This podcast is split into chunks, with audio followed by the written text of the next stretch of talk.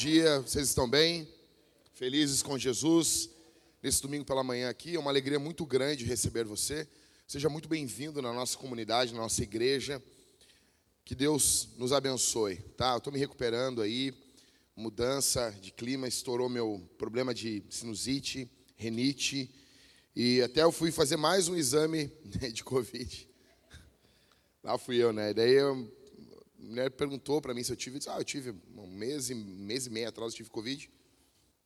E também fiz a vacina, a primeira dose, esperando a segunda. Ela, mas moço, por que tu está fazendo exame? É óbvio que tu não tem. Eu disse, mas eu sou pastor. Eu tenho que ter certeza, vou estar junto com o povo de Deus lá. Né? Apesar de ter gente que achar que eu não me preocupo, eu me preocupo. Só que, só que como a gente não fica fazendo propaganda, que a gente se preocupa, né? A impressão que a gente não. Né? Sabe que, por que as pessoas acham que eu não me preocupo com a vacina? Michael, porque eu não botei uma foto com hashtag Fora Bozo, Vivo SUS. acho que até isso que foi o problema, por isso que eu peguei o Covid. Eu acho que não só vale se tu fizer isso. Irmãos, nós vamos falar hoje sobre orgulho, na batalha espiritual contra o orgulho. E, é, tem tudo a ver, orgulho na batalha espiritual, e talvez algumas pessoas aqui pode pensar assim, tá, Jack, mas quem é tu para falar contra o orgulho? Semana que vem vai estar a Britney Spears falando sobre decência para nós aqui. Se tu riu, né? Tu é um sem vergonha. Então, todos nós estamos na batalha contra o orgulho. Todos nós. Todos nós, todos nós aqui, entendeu? E uns uns estão a caminhar um pouco, um pouco antes, outros estão um pouco depois, né? Que você pensa de gente orgulhosa? Como é que você, você gosta? Você, você convive com gente orgulhosa? Se já é complicado a gente ter, conviver com gente orgulhosa que, sabe, nunca fizeram nada, não conquistaram nada na vida. Às vezes tem as pessoas têm uma coisinha, conquistou alguma coisinha, já pensa alguma coisa de si, já muda a, a, a sua visão. Você, você, assim, ó, eu não vou perguntar quem é, tá? Mas você conhece alguém orgulhoso? Pensa em alguém aí. Pensa em alguém. Alguém conhece alguém orgulhoso? Levanta a mão aí para mim. Deixa eu ver. A maioria não conhece. Onde é que tu está morando, Tchê? Me, me... De novo. Conhece alguém orgulhoso? Falou com alguém orgulhoso no último mês aí? Falou? Tá. Então, você que pensou em alguém orgulhoso nesse momento, presta atenção. Se a pessoa que você pensou não é você, você é um, provavelmente é um ser bastante orgulhoso. Todos nós estamos nessa batalha contra o orgulho, tá? Eu quero falar para você sobre três coisas aqui e eu quero que você preste bastante atenção. É muito sério isso aqui. A primeira coisa que eu quero que você guarde no seu coração é, o nosso amoroso Deus também odeia. Quando a gente fala assim, ah, o ódio de Deus, as pessoas ficam apavoradas. Sabia disso que Deus tem coisas, existem coisas que Deus odeia? Ele odeia, tem coisas que ele odeia. Então, para você servir a Deus, você tem que ter um pouco de ódio no seu coração. Tem que cantar uns louvores assim: Senhor, enche meu coração de ódio. Falei para vocês gente tem que pegar assim, ah, vamos ensinar as crianças no Vintage Kids. Enquanto nós não tivermos desenho de Davi com a cabeça de Golias levantando e um balãozinho escrito Adeus em Israel, não tá bom. A gente sempre tem Jesus com os cordeirinhos, né? Não, tem que ter essa outra parte. A Bíblia é completa, irmãos. Então, não sei, você tem, você tem coisas que você odeia também? Eu tenho uma lista de coisas que eu odeio. Deixa eu dizer uma coisa para vocês. Eu odeio bife de fígado. E eu tenho uma tese. Eu tenho uma tese. Para mim, todo mundo odeia bife de fígado. Todo mundo. Quem diz que. Não, escuta até o final. Escuta. Daqui a pouco tu me convence, mas escuta o argumento. Não, não, calma, calma. Todo mundo, para mim, odeia bife de fígado. Todo mundo. Só que uns admitem. Porque, veja bem, eu amo bacon. Quando eu estou junto com o Michael, vamos comer uma pizza, a gente pede um pedaço, uma pizza com bacon. Eu amo bacon. Então, quando eu vou comer um hambúrguer, eu quero um hambúrguer com bacon. Eu amo bacon. Eu vou comer um pastel, eu quero que tenha bacon no pastel. Eu nunca vi os amantes do bife de fígado. Hum, uma pizza de fígado agora, hein? Eu nunca vi. Eu nunca vi. Eu nunca vi quem ama bife de fígado dizer assim: ai, o hambúrguer de fígado agora é. Ó, que loucura. Eu nunca vi um, um, um, amante do bife de fígado. Vou fazer um pastelzinho de fígado para nós aqui, vai ser demais. Todo mundo que ama bife de fígado sempre fala assim: ah, mas com cebolinha fica uma doce. Cara, se tu, tem que, se tu tem que acrescentar alguma coisa, é porque a coisa não é boa. É que nem o pessoal do açaí. Defende açaí. Tranquilo, calma, calma. Calma, calma, pessoalzinho das academias aí, né? Calma. Daí o cara bota dois dedos de açaí assim, Maicon. E o resto tudo de leite condensado. Ah, Maicon, na boa. Leite condensado, bota até cocô, vai ficar bom, Maicon. Quero saber se tu quer açaí mesmo, assim, o, o raiz, assim. Aquele com gosto de terra de cidreira. Aí, beleza. Eu odeio bife de fígado. Eu odeio. E a minha mãe me fez comer bife de fígado minha infância toda. Entendeu? Fez comer bife de fígado. E depois, depois de grande eu descobri que, descobri que minha mãe não gostava. Daí um dia eu olhei para minha mãe assim, eu disse, mãe, tu não vai comer bife de fígado? Ela, não, mas eu não gosto. Mas por que que tu fazia eu comer então? Ela comia junto, né, para dar aquele... Eu achava que ela gostava, sério mesmo. Eu odeio bife de fígado. Eu tenho pavor de bife. Eu, eu odeio repolho cozido. Eu não gosto. Eu não gosto. Cara, sabe? E, e é muito engraçado. Porque no início da plantação da igreja tinha que visitar o tempo todo, o tempo todo, porque era um, eu tinha que cruzar a bola e cabecear, não tinha outros irmãos fazendo. Então a Thalita e eu estava assim insano. Então a gente chegava na casa dos irmãos e a Thalita, tipo, é do interior, ela come o que botar na mesa, velho. Ela botava uma sopinha de pedra, a Thalita estava comendo. Sabe? E daí eu, normalmente o cara pensa assim, não, o homem, o homem é mais bruto, cheio dos pra que isso, né? Como diz o Catita ali. Então, tipo, ah, cara, botou repolho refogado para mim e me perdeu, velho. Primeiro, eu não sei o que a pessoa tem na cabeça, tá? Repolho já não é um troço muito agradável, assim. Não, mas a salada vai, vai. Cheirinho bom, né? Tipo aquele cheirinho do, do, do rabanete, entendeu? Cara, por que, as pessoas comem isso? O bagulho fede é peido, cara. Eu não entendo, cara. Eu não entendo. Pô, deram pra Thalita, tu quer matar nós, é tu, meu, deram pra Thalita dois potes de rabanete. A Thalita ama rabanete. Cara, botamos no, no porta-mala do carro, aquilo infestou o carro, velho. Então eu odeio isso. Ah, eu odeio rabanete também, tinha, tinha me esquecido. Cara, eu odeio carnaval, cara. Eu odeio carnaval. Eu odeio, eu odeio carnaval. Não suporto carnaval, cara. Ah, não suporto. Eu odeio o Inter. Eu odeio, eu odeio, eu quero que o Inter se exploda. Eu não tenho pena do Inter. E a gente estava almoçando agora sexta-feira, o Catito e eu, e nós estávamos falando assim, ah, mas, não, mas vai ter que cair, não, não pode dar, dar certo o tempo todo, né? E a gente chegou a uma conclusão, né, Catito? A gente quer mais o mal do Inter do que o bem do Grêmio, né? Eu sou assim, cara. O Grêmio não vai ganhar título por 50 anos, mas o Inter cai para a Série D. Fechou. Eu quero que o Inter se exploda. Eu quero que o Inter se ferre. Entendeu? Eu não suporto o PT. Ah, pastor, tu não pode dizer ao público. Não, eu estou abrindo o peito para vocês. Eu não estou falando, eu não é política, não é nada. Eu estou falando assim, eu não suporto o PT. Não é os petistas. Não é, eu amo os petistas. Eu amo. Eu amo petista. Eu estou falando assim, eu não suporto o PT. Por questão, não é nem de agora. Agora é moda. Agora é moda a guerra política. Eu estou te falando de 98 lá. Eu não suporto PT. Não gosto. Eu não gosto. São coisas que eu não gosto. Tu tem as tuas. Tu tem, e está tudo bem. E está tudo bem. Essa é a minha lista aqui. Eu não gosto. Eu não gosto de, de, cara, sabe, dia muito quente. Eu não gosto. Ah, foi o Senhor que fez. Eu sei. Eu sei disso. O Senhor também fez um leão e eu não boto leão dentro da minha casa. O Senhor também fez barata e a gente mata as baratas. Né? Então, aqueles dias quentes, cara, eu fui pregar numa igreja, numa cidade, eu não vou falar a cidade nem o estado. Eu cheguei, é, tava muito quente, velho. Muito, muito, muito quente. Muito, era horrível assim. Era horrível. Eu cheguei, eu desci no aeroporto, a Thalita e eu. Eu disse para Thalita, eu quero ir embora. Ah, é direto, é direto, é direto. A gente chega nos lugares assim, a Thalita, amor, vamos, Vamos amar os irmãos, os irmãos, que irmão, Thalita, que irmão. Eu quero ir embora, quero ir para minha casa. Ah, aí estou lá no evento, era eu e outros pregadores, aí subiu um pregador sem Bíblia no púlpito, já me azedou. Já me azedou. Eu, tô com, eu vou bater com os caras que não andam com Bíblia, o cara que é meu, meu parceiro ali sobe sem Bíblia no púlpito. Já me azedou, já. A gente falou, mas não dá, aí. Aí o cara falou assim: Deus vai, Deus vai falar coisas para vocês que não está na Bíblia. Eu disse, puxa vida.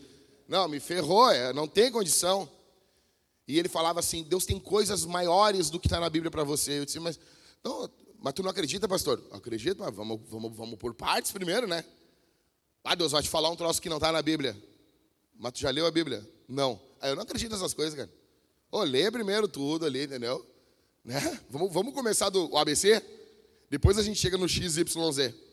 Aí o cara falava, e eu, e eu, e eu no culto, assim, eu virava para a assim, eu quero ir embora, não, não, eu quero ir embora, eu quero ir embora. Um calor, um calor. E todo mundo que falava comigo, cara, tava com a cara lustrosa, assim, todo mundo, velho. Todo mundo. Eu disse para a Thalita, Thalita, tem uma fábrica de óleo aqui, Thalita. Todo mundo tá lustroso. Sabe, pastor, tu também tá. Tô, tô com a luz aqui em mim, eu vim correndo, entendeu? Tô como um recém-nascido em casa, um caos toda noite. Mas eu estou falando assim, um, eu estou falando todo mundo. Todo mundo era brilhoso. Parecia Moisés que desceu do monte. Eu não suporto dia assim, velho. Eu tive em Campo Bom ali. Campo Bom é panela do Satanás, velho. É, quem aqui já foi em Campo Bom dia quente? Velho, Campo Bom todo ano ganha, olha só. Todo ano, Campo Bom é um ou dois dias no ano como o local mais quente do planeta. Sabia disso aí? Você, você sabe disso? Sabia, né, Michael? E eu fui um dia, ó, hoje Campo Bom foi a cidade mais quente do mundo. Tipo, passou Saara, passou tudo. E eu fui um dia depois disso. Velho. Velho. Não dá, velho. O meu negócio, meu, é dia nublado, é, é vidro embaçado, entendeu? Isso que é a minha praia, entendeu? Garoa. Eu gosto disso, cara. Eu gosto disso. Eu gosto. Para mim só tá bom quando a Mariane começa a reclamar. Mariane do Everton. Quando a Mari do Everton, porque ela reclama do inverno, entendeu? Quando ela reclama, aí tá bom. Para mim tá bom assim quando tem ranho. Entendeu? Quando tem ranho, quando as crianças estão ranhentas. Né? Aí então, quando tá as mães sugando com caninho o ranho. Ele estava sugando lá as crianças lá. Aí começa a ficar bom. Quando eu estou meio com a voz assim, para mim tá bom. Eu não gosto de dia quente, cara. Eu passo mal, velho. Aí, velho, é minha lista. Ah, pastor, tu tem a tua, não mente. Pastor também é gente. Pastor, não pode falar minha lista? Tu tem a tua também. E o legal é que Deus também tem a dele. Provérbios capítulo 6, verso 16 ao 19. Seis coisas o Senhor Deus odeia. Olha aí, cara. Deus tem uma coisa também, se tu falar com Deus, Deus sentar na cadeira assim e falar assim, bah, tem uns negócios que eu odeio. Ele vai dizer também para ti. Seis coisas o Senhor odeia. E uma sétima sua alma detesta. Isso aqui é hebraísmo, tá? É para dizer que ele odeia muito. Vamos lá, qual é a primeira coisa que Deus odeia? Olhos cheios de orgulho. A gente vai falar de um negócio aqui que Deus odeia. Deus tem ódio disso. Sabe aquele óleo altivo? Tu já viu alguém, alguém olhando assim? Sabe? Você já viu isso? Você já viu Aqui é uma atitude de alguém que se superestima e menospreza os outros. É um olhar de desprezo, de nojo, de indiferença. Deus não apenas odeia o orgulho, mas a Bíblia nos mostra que ele declara guerra contra o orgulho. É só você ler Tiago e o apóstolo Pedro. Deus declara guerra contra o orgulho. E se nós insistirmos nesse caminho de orgulho, nesse caminho que promove a nossa fama, a nossa glória, que promove nosso melhor interesse, Deus vai trabalhar contra nós em oposição direta. O nosso orgulho, ele nos coloca numa posição demoníaca de luta contra Deus. Fato é que todos nós aqui somos orgulhosos. Todos nós aqui temos em alguma medida orgulho. Alguns aqui pensam que merecem mais dinheiro. Você pensa na sua cabeça que você merece ter mais dinheiro. Outros aqui pensam que merecem mais respeito. Alguns de nós acham que merecem mais conforto. Alguns de nós aqui se perturbam porque recebem poucos elogios. Deixa eu fazer um negócio aqui. Pega o teu telefone celular, por gentileza. Pode pegar ele, pode pegar ele. Pega o telefone celular aí. Pega ele aí, faz favor. Pega ele, pega ele, por favor, coopera aí, gente. Não fica parado com essa cara assim de, de, de, de, de mosca me olhando. Pega aí, vai. Coopera, coopera mesmo. Não seja orgulhoso. Bora? Pegaram aí? Então, vai para calculadora. Tem calculadora aí, né? Tem jogo da cobrinha? Vai, isso aí a gente chega. Isso aí a gente chega, né? Isso aí a gente chega. Aqueles Nokia. Ah, era tri. Ô, Marcos, sério, era tri. Sem contatos na agenda. Ah, tá louco. Tá louco. Claro, o cara balava. A época era telefônica. Vamos. Pegou aí? Beleza. A gente vai fazer um teste aqui. Tipo, um teste. Tipo da Capricho. Tipo da Contigo. Um, te um teste da minha mãe que tinha as revistas da Cláudia, entendeu? As revistas, as revistas Seleções. As Seleções era tri, velho. Era tri, a revista pequenininha, assim. Revista mais vendida no mundo. Pegou aí? Os jovens de hoje não sabem o que é revista Seleções. Não, tu não sabe, Thales? Não, alguém tira ele daí, por favor. Não, não dá, não dá, eu não quero me relacionar com alguém assim. Tenho um orgulho da revista Seleções. Beleza, vamos lá. Então assim, ó, presta atenção. A gente vai fazer um teste aqui. Uh, eu vou falar 20 coisas. Cada coisa que eu falar, se o que eu falar você faz sempre, você vai marcar 5 na calculadora. 5. Se o que eu falar não for sempre, mas é frequente, você marca 4. Se for às vezes, você marca 3. Se for raramente, é 2. E se você não faz nunca o que eu falar aqui, daí é zero. Ok? Cinco. Sempre. Quatro. Frequente. Terceiro. Terceiro, deixa eu até ver minha cola aqui. Terceiro. Às vezes. Dois. Raramente. Zero. Nunca. Ok? Beleza. Vamos lá então. Primeiro, eu tenho dificuldade, e daí tu vai somando, tá? Tu soma, entendeu? Mas vamos explicar. Primeiro, eu tenho dificuldade em não vencer, e eu sou uma pessoa excessivamente competitiva. Pode marcar aí. Bora? Marcou? Marcou? Cuida do teu, tá, ô seu chupeta de baleia? Fica catando do teu irmão assim do inferno. Dois, é mais comum para as pessoas me servirem do que eu servir elas. Três, fico incomodado quando algo bom, quando, quando eu faço algo bom e não recebo crédito por isso. Quando tu faz alguma coisa bom, boa e ninguém lembra de ti. Marca aí. Três. É, quatro. Tenho dificuldade em elogiar os outros, falar bem dos outros e honrar os outros. Você tem dificuldade disso. Cinco. Em conversas, prefiro falar sobre mim e deixar também que os outros falem sobre mim, em vez de ouvir sobre os outros sobre as outras pessoas. Vão marcando aí, gente. Vão marcando aí. Seja honesto. Na dúvida, marca para mais. Ok? Sexto, na maioria das situações, estou pensando em como as coisas vão me beneficiar, refletir sobre mim e trabalhar ao meu favor. Sétimo, eu sinto que certas tarefas, servis estão abaixo de mim e deveriam ser feitas por outra pessoa. Não, não, isso aí não é para mim. Isso aí tem que ser outra pessoa que tem que fazer. Oitavo. Oculto minhas convicções cristãs quando estou com pessoas que podem discordar de mim, me julgar e me rejeitar.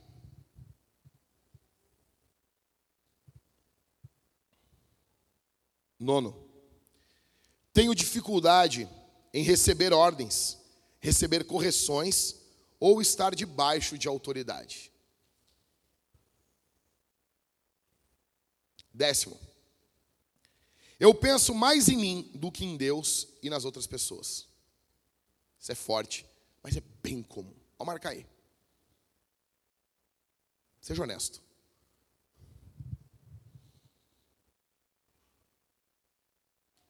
Décimo primeiro. Para ser honesto, ao tomar decisões, tendo a fazer o que acho melhor para mim, em vez do que glorificaria a Deus. Você vai tomar uma decisão, você, primeira coisa que você faz é pensar como que isso vai ficar bom para ti. Você não pensa assim, ah, vou fazer isso porque isso aqui glorifica o nome do Senhor. Isso aí vem depois. Primeiro tu pensa em ti. Décimo segundo. Quando alguém diz que magoei ou ofendi, isso aqui é muito, muito interessante, presta atenção. Quando alguém diz que a magoei ou ofendi, tenho a tendência a pensar que é essa pessoa que está com o problema. Tipo, alguém, alguém vem e se queixa para você. Quando você está ouvindo a pessoa, você já está pensando em como, como reverter, como falar, como confrontar. Você não deixa as pessoas dizer assim, pô, me magoei contigo. Pô, cara, sério. Marca aí. Marca aí. Seja honesto, tá?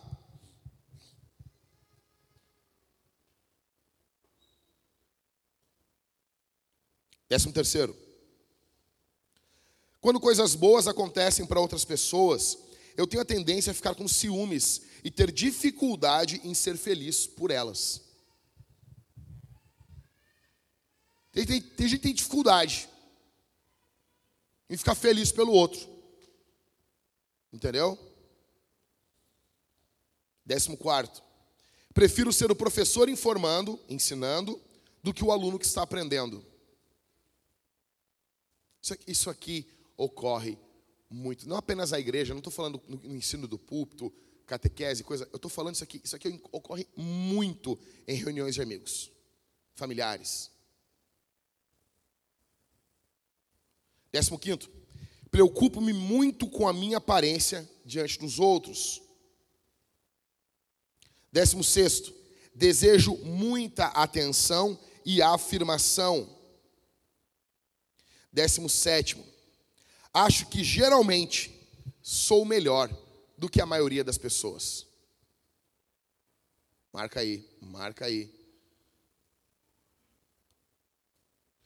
Décimo oitavo, tenho a tendência de me gabar e de criticar os outros. Você é uma pessoa extremamente Crítica.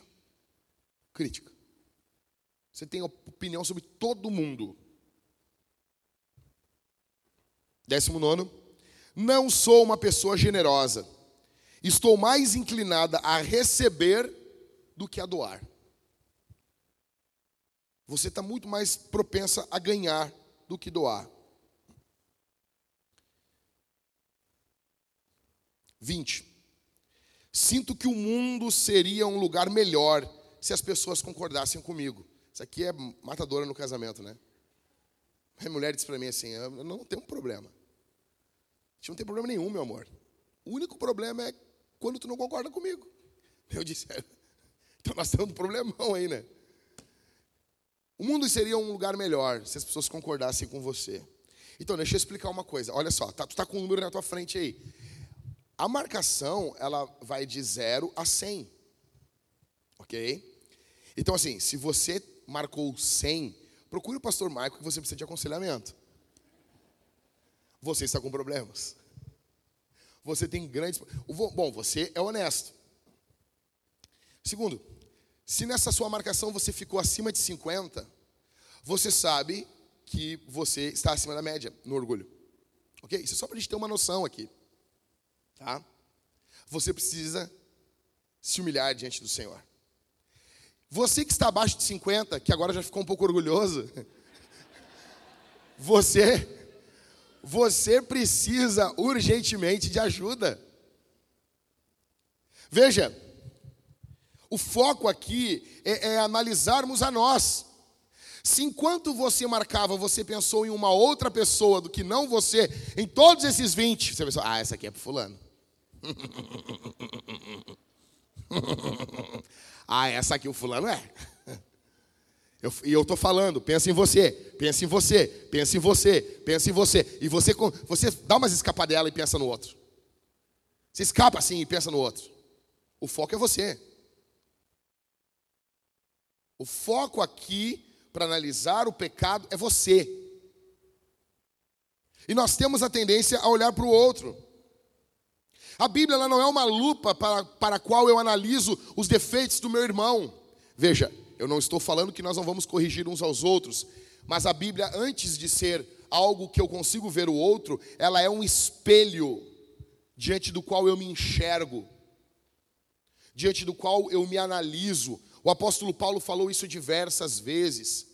Julguem se vocês estão na fé.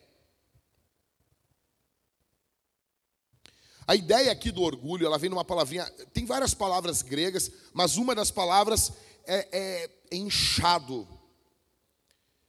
é inflado, com orgulho, com egoísmo. A ideia é uma pessoa lotada, sabe? Inchada. Sabe, o cara comeu um churrasco cheio de sal, no outro dia ele está todo retido assim, tá, tá assim, sabe? Empanzinado, parecendo uma cobra. Sabe, que engoliu um boi e fica largando saliva assim. Isso é orgulho. Olha só, 1 Coríntios capítulo 5, verso 2. O apóstolo Paulo diz assim: "E vocês andam cheios de orgulho quando deveriam ter lamentado e tirado do meio de vocês quem faz uma coisa dessas". O que está acontecendo ali na igreja de, eh, de Corinto? Tem um cara dormindo com a mulher do pai dele. E a igreja tem todo um orgulho, porque não, nós somos o povo da graça. Nós, nós, nós, somos, nós somos o povo do perdão. Nós somos o povo do acolhimento. Eu vi um, um rapazinho botou no Twitter assim: você, uma coisa mais, mais ou menos assim. Você, por ser cristão, tem que ser tolerante. Eu, da onde isso, Satanás? Da onde isso? Não, não, é umas frases que é bonito num para-choque de caminhão. É, cara, deixa eu te explicar uma coisa. Eu preguei a série aqui em Apocalipse, vocês se lembram? Quando Deus chega, quando Jesus fala ali para a igreja que estava tolerando Jezabel. Não era para tolerar. Existem coisas que temos que tolerar, sim, e existem outras coisas que devemos ser intolerantes. Porque até os tolerantes, eles, eles, eles não toleram algumas coisas. Pergunta para os tolerantes se eles toleram os intolerantes. Ridículo isso. Não, não existe verdade absoluta. Não, isso que está falando é relativo, Jack. Ok, mas na hora de tomar um remédio, tu lê a bula. Tu não pega um, um veneno de rato e toma. Porque veneno de rato é veneno de rato. Aí a verdade é absoluta, né? Na hora de passar um sinal, sinaleira, tu olha, se está vermelho, é vermelho. Tu não faz assim, ó, olhou o vermelho, e diz: Não, isso é relativo, e vai. Tu acredita que é verdade. Sabe, se eu tivesse um relativista como meu empregado, sabe o que eu queria fazer, Michael?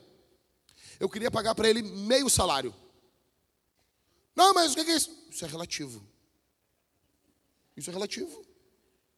É relativo. Para mim, eu te dei todo o salário. Tu imagina? Ou seja, cara, não tem isso, isso não se suporta.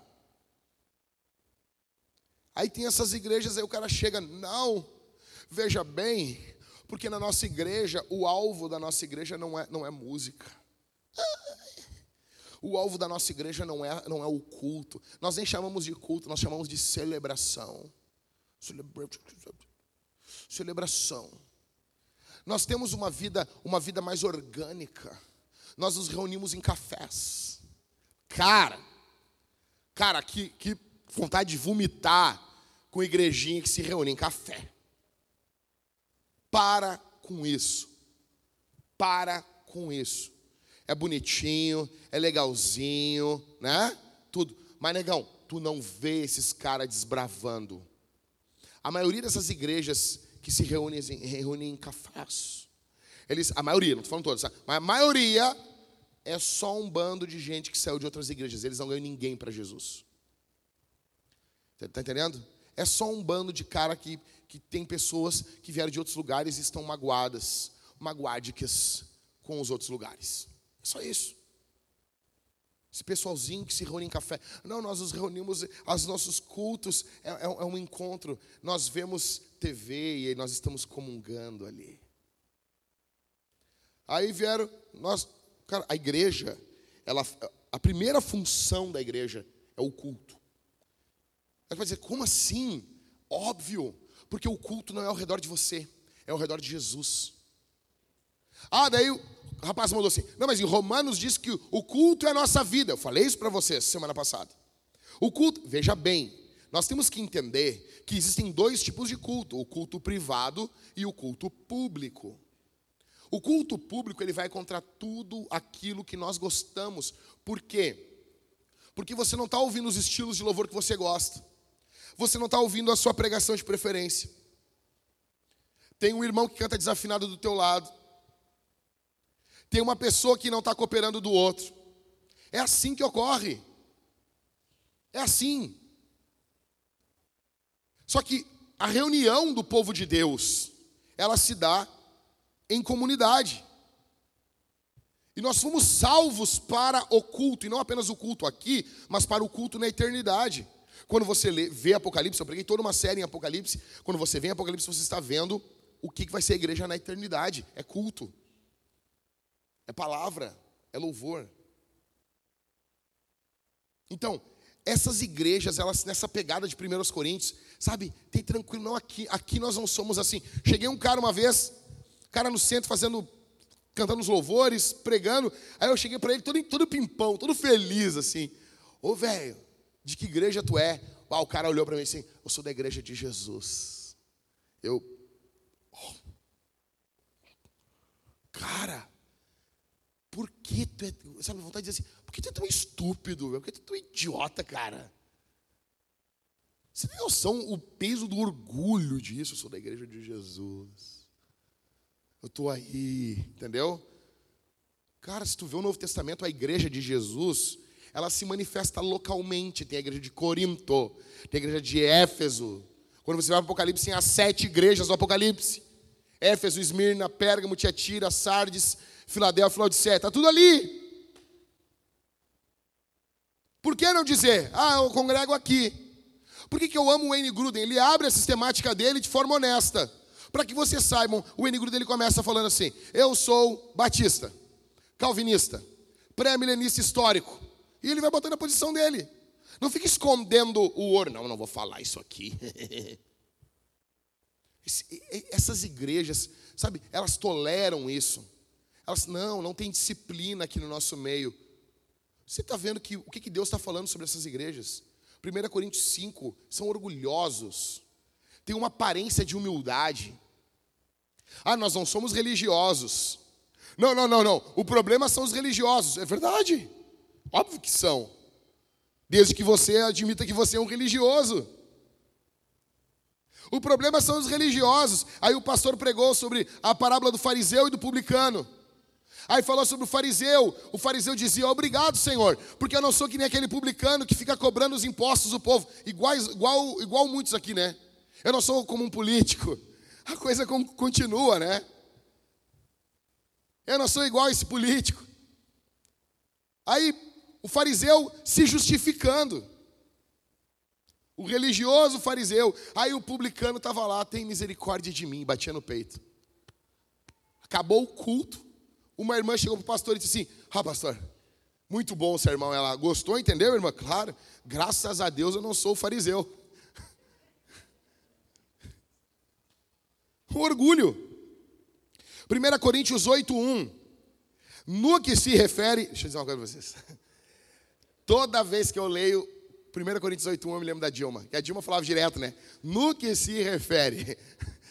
E aqui na tradução da Nova Almeida ficou assim: eu queria ligar para o cara, o cara é gaúcho, assim, pô, tira, troca para mim ali, por favor.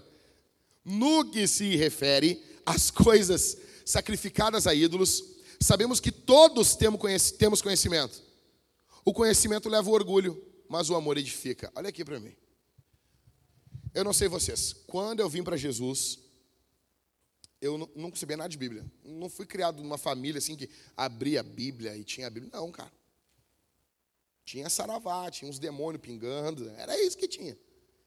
Agora, eu não sei vocês, velho. Tipo, eu cheguei na igreja e não entendia nada de Bíblia. Chegou um, um rapaz para mim me deu uma listinha, uma listinha com versículos escrito à mão, 1998, cara. Junho de 98. E ele me deu uma listinha. E tinha ali os versículos da Bíblia. E ele disse para mim assim: "Tu vai ler um versículo antes de dormir". Eu, tá bom. Cheguei com a minha Bíblia da Alfalite, capa dura. Edição horrível. Mas era a minha Bíblia, minha primeira Bíblia. Aí, abri e peguei aquela listinha. Aí tinha ali, LC 24 no mesmo versículo. Aí eu, LC, o que é LC? Daí fui no índice de abreviaturas, li todos, LC é Lucas. Ah, tá. Daí fui no índice da Bíblia, achei Lucas. E eles me disseram: capítulo é um número grande, versículo é um número pequeno. Assim, velho. Não sabia nada. Eu, ah, tá. Eu. Aí eu li o versículo. Uau. Aí fechei a Bíblia e fui dormir. No outro dia. E foi, e foi, e foi. E eu me lembro como se fosse hoje. Quando eu cheguei num texto de Mateus, quando Jesus fala assim: vigiai e orai, para que não entreis em tentação. Na verdade, o espírito está pronto, mas é a carne é fraca. Quando eu li esse versículo, eu gostei muito desse versículo. Gostei muito.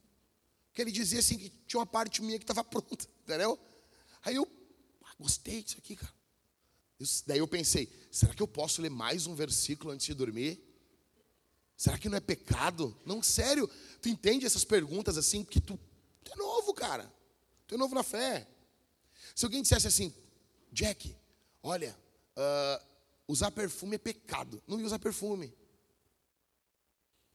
Velho. Aí a gente começa a conhecer um pouquinho mais. Aí a gente começa a ler. Aí caiu no meu colo uma sistemática do Berkoff uns anos depois. Aí eu estou lendo teologia mais casca grossa. Aí a gente já começa a falar sobre proto-evangelho. Né? Rapazinho chegou aqui, é fundado na pornografia. A gente conhece a história do cara. Mas a turma de catequese, ele levantava a voz. É, professor Daniel, o proto-evangelho lá. Sabe? Aí a gente já começa a falar sobre eleição, sobre a cognoscibilidade de Deus, sobre supralapsarianismo. Aí o nosso assunto já fica, aí tu já fica todo pimpão, né? Veja, não é ruim aprender. Só que há um perigo muito grande de que quando você começa a aprender um pouquinho mais, você se torne orgulhoso.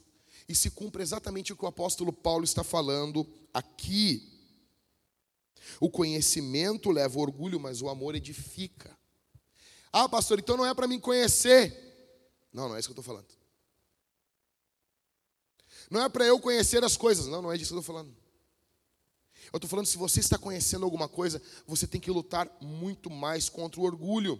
1 Coríntios 13, 4. O amor é paciente e bondoso. O amor não arde em ciúmes, não se envaidece, não é orgulhoso.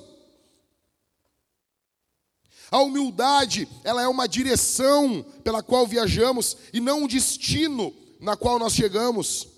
A questão aqui não é se você é humilde, a questão é se você está crescendo em humildade. Porque humilde, humilde, humilde, humilde você não é. A Bíblia nos exorta a nos humilhar, porque o caminho para a ascensão no reino de Deus é diminuir. Continuando aqui. Primeiro, então, nosso Deus amoroso também odeia. Ah, eu já ia me esquecendo desse texto aqui. Veja, mas Ele nos dá cada vez mais graça. Por isso Deus diz: Deus resiste aos soberbos, mas dá graça aos humildes. Quando você é soberbo, orgulhoso, você se coloca numa posição em que Deus resiste você. Uma vez eu coloquei no Twitter assim: não há graça para os soberbos. Cara, ficaram tudo bravo comigo. Os soberbos são fogo, hein? Aí eu botei Tiago capítulo 4, verso 6. Deus resiste o soberbo, mas dá graça ao humilde. Deus está resistindo. Isso para mim no grego não é um sinônimo de algo bom. A gente quer a graça de Deus sendo soberbo. Continuando. O apóstolo Pedro repete a mesma coisa. Né? Peço igualmente aos jovens e sejam sujeitos aos que são mais velhos, que todos se revistam de humildade no trato uns com os outros, porque, a mesma frase, Deus resiste aos soberbos, mas dá graça aos humildes. A segunda coisa que eu quero falar para você, a falsa trindade, eu, eu mesmo, eu próprio. O nosso Deus, ele é trino.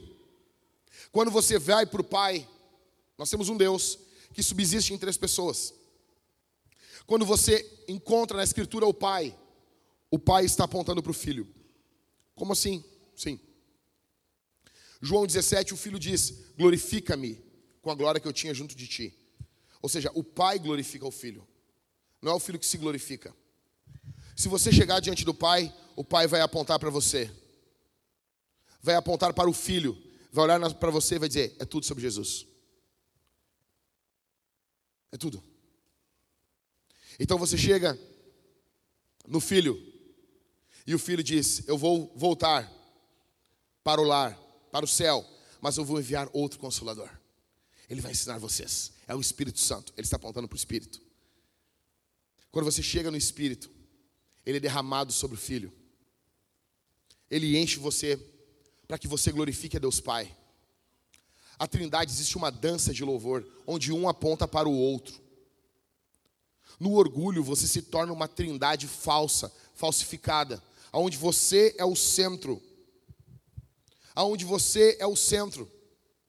Olha o que diz em Tiago 4:7. Portanto, sujeitem-se a Deus, mas resistam ao diabo e ele fugirá de vocês. Nenhum de nós aqui, na verdade, o nosso grande problema aqui é não levar o orgulho tão a sério como Deus leva. Você e eu não levamos o orgulho tão a sério, não pensamos assim, ah, o orgulho é algo seríssimo, não. Deus leva ele a sério. Você nunca se perguntou por que, tem coisas que irritam Deus na Bíblia? Deus se irrita. Você vai para o Novo Testamento, você vê Jesus indignado com incredulidade. Você tem um negócio que indigna Jesus, e Jesus é Deus. Ou seja, ele está revelando como que Deus age. Quando você olha para Jesus, você vê. Ele está tá dormindo. Ele tá, meu, ele devia estar tá muito cansado. Uma tempestade, sabe aquele sono profundo? Ele está dormindo, ele pegou no sono assim, pá, dormiu ali. E a tempestade, e a tempestade, e a tempestade, loucura. E os caras tão apavorados, eles acordam Jesus. E eles falam a coisa que mais inquieta o coração do ser humano. Tu não te importa que pereçamos. O, que mais inquieta no nosso coração é, é que nós achamos muitas vezes que Deus não se importa com a gente. Jesus se levanta muito indignado. Sabe, está naquele sono gostoso. E ele se levanta indignado. E ele xinga os caras, homens de pequena fé. Os caras, tá bom, né? Aí ele, mar, fica quieto. Para! O que causa admiração nos discípulos não é que assim, Jesus falou, para mar, e o mar foi parando, parando, parando, Parou. Não. O Tim Keller diz que o que causa indignação, o que causa admiração é que Jesus falou: "Para". O mar estava loucura, veio. Jesus está indignado com eles porque eles são incrédulos. Porque a incredulidade leva ao desespero e muitas vezes você e eu estamos desesperados e o nosso desespero é fruto de incredulidade, de não confiar no Senhor. Pedro está caminhando por cima das águas, ele vem vindo, Aí ele afunda. Aí Jesus xinga ele. Jesus tá, Jesus é, é tipo aquele, aquele marido que está fazendo as coisas, mas está reclamando. A minha esposa fala, mas se tu vai reclamar, por que, que tu faz? Se tu vai fazer, porque tu reclama. Eu, eu, eu não vou deixar de fazer, mas eu quero reclamar. Eu quero murmurar. Tá, tá louco. Tô brincando, eu não, eu não sou assim. Não. Então Jesus pega ele reclamando. Homem de pequena fé. Por que tu duvidou? Tem coisas que indignam o coração de Deus. O orgulho é uma coisa que deixa Deus indignado. Você sabe o que Deus fez com Nabucodonosor? O cara ficou pastando durante anos. Muitas vezes Deus faz isso conosco. Muitas vezes. O orgulho, ah, beleza, pastor, mas o que, que tem a ver assim, tipo, o orgulho torna você parecido com um demônio. Qual é a grande diferença de anjos e demônios, se não é o orgulho? A grande diferença de um anjo e de um demônio é o orgulho. Você tem noção disso? A grande diferença é o orgulho. O orgulho torna você parecido com o demônio. Ezequiel 28, 2, agora uma nova safra de teólogos diz que não é ali. Ezequiel não está falando do diabo. Né? O que, que tu acha, Jack? Não, não, para mim é óbvio que é sobre o diabo. Também. Não é apenas sobre o rei de Tiro. Tá? Então, assim, eu estou aqui com, com a galera da antiga, com os escritores que já morreram. Concordo com eles. Então, o texto diz, Ezequiel 28, 2: Visto que o seu coração se eleva e você diz, Eu sou um Deus, sobre a cadeira de um Deus me assento no coração dos mares. Satanás trouxe a esse mundo o orgulho. Não havia orgulho aqui. Não havia orgulho nesse lugar. Veja, pra, a, a batalha espiritual. Ah, eu quero resistir ao diabo para ele fugir. Essa batalha ela começa antes com humildade. Sujeitem-se a Deus. Aí vai ter pessoas assim: não, a Deus eu me sujeito, mas aos homens não. Meu velho, tu, tu, tu é um bobão. Tu é um bobão. Por quê? Porque Jesus, se tu sujeita a Deus, Deus mandou você se sujeitar a homens. Não é a todos os homens. Não é, você não deve se sujeitar a leis injustas. Você não deve se sujeitar a coisas antibíblicas dentro da igreja. Mas a igreja é o corpo de Cristo. Você vê Jesus lavando os pés dos discípulos. O que, que é isso? Senão ele está servindo os discípulos. Quem é você e eu na fila do pão?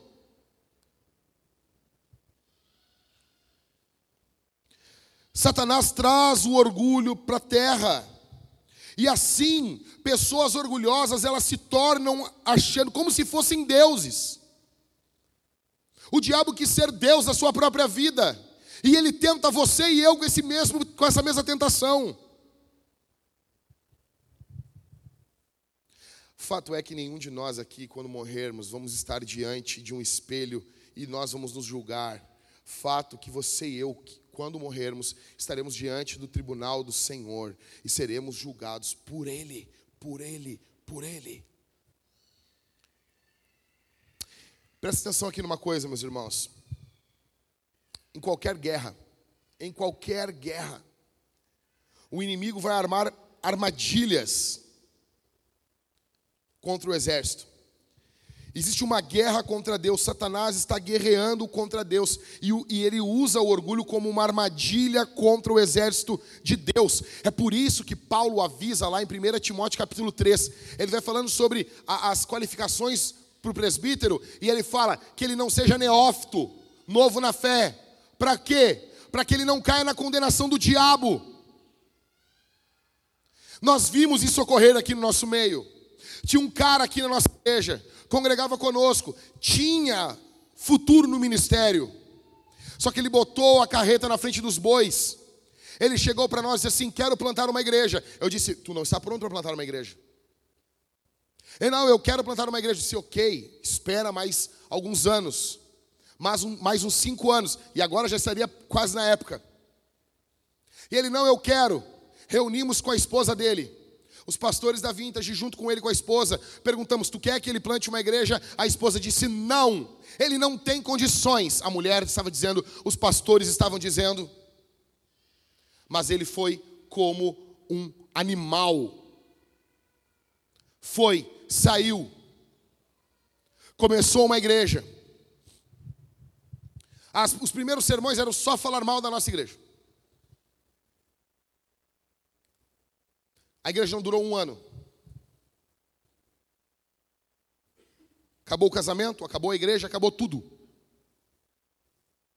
O problema é que as pessoas pensam que você está contra elas, que você não quer o bem delas, sabe? E daí agem no orgulho. A mulher estava dizendo, meu velho, se a tua mulher diz não, é não. E para a tua mulher poder dizer não, tu tem que deixar um ambiente muito, muito tranquilo. Não pode ter chantagem emocional. Ah, mas tu disse não, né?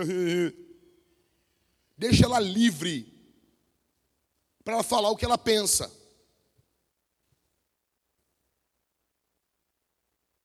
É por isso que Paulo fala, e o cara era novo na fé.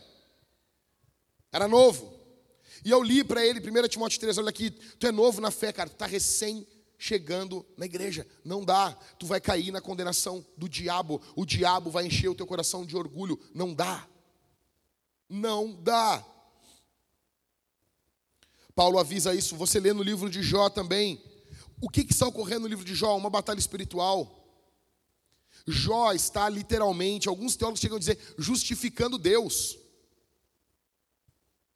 Existe um ser no livro de Jó, que é o Leviatã. Ele aparece cinco vezes no livro. Existem teólogos que dizem que esse ser aqui não é um ser ah, ah, físico, mas ele seria um demônio.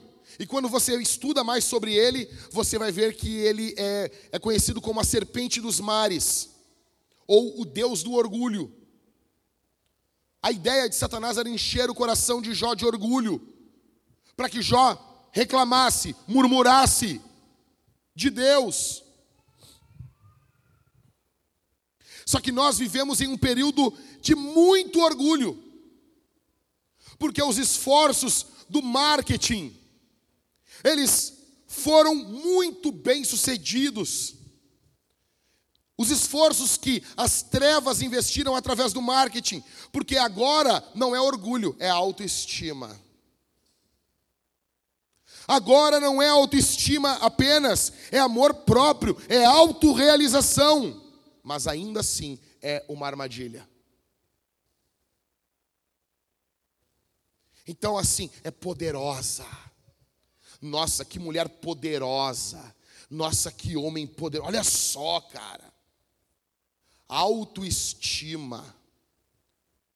Velho, deixa eu dizer uma coisa para vocês aqui para mim tu já tem bastante autoestima. Ô Michael, me corrige se eu estiver falando besteira. Eu não vejo, eu leio a Bíblia há algum tempo já, não tanto assim, mas eu leio um pouquinho. Eu não vejo lugar nenhum da Bíblia falando que tu tem que ter amor próprio. Ah, mas eu não posso ter amor próprio? Não. Fica tranquilo. Calma. Olha, olha o desespero que as pessoas ficam. As pessoas não querem perder isso, né? Sabe por quê que não tem na Bíblia isso? É porque tu já tem. Tu já tem isso. Daí alguém vai dizer assim: não, pastor, mas então está falando, e aquela mulher que está sofrendo na mão do marido? O marido é um ímpio, está judiando dela, fazendo, fazendo maldade para ela. Ela precisa de amor próprio. Não, não, ela precisa de senso de justiça. Porque esse cara é um injusto, ele tem que ser preso, condenado. O que está te faltando não é amor próprio. Talvez assim, ó, veja, eu não vou fechar isso aqui em 100%. Talvez vai ter uma pessoa aqui, tá? Que, nossa. Mas a gente vive num, num momento que as pessoas falam assim: você tem que se perdoar. Ah, que ridículo isso. Eu tenho que me perdoar. Que bobagem. Perdão é uma coisa que eu ganho de outro velho, que está superior a mim. Perdão é uma coisa. Ah, perdão é só coisa de Deus. Que Bíblia tu leu, Satanás? Eu não suporto. Cara, lá em casa, ah, desculpa. Não, não. Eu sempre repito: dentro dessa casa nós não usamos a palavra desculpa. Nós usamos a palavra perdão. Me perdoa.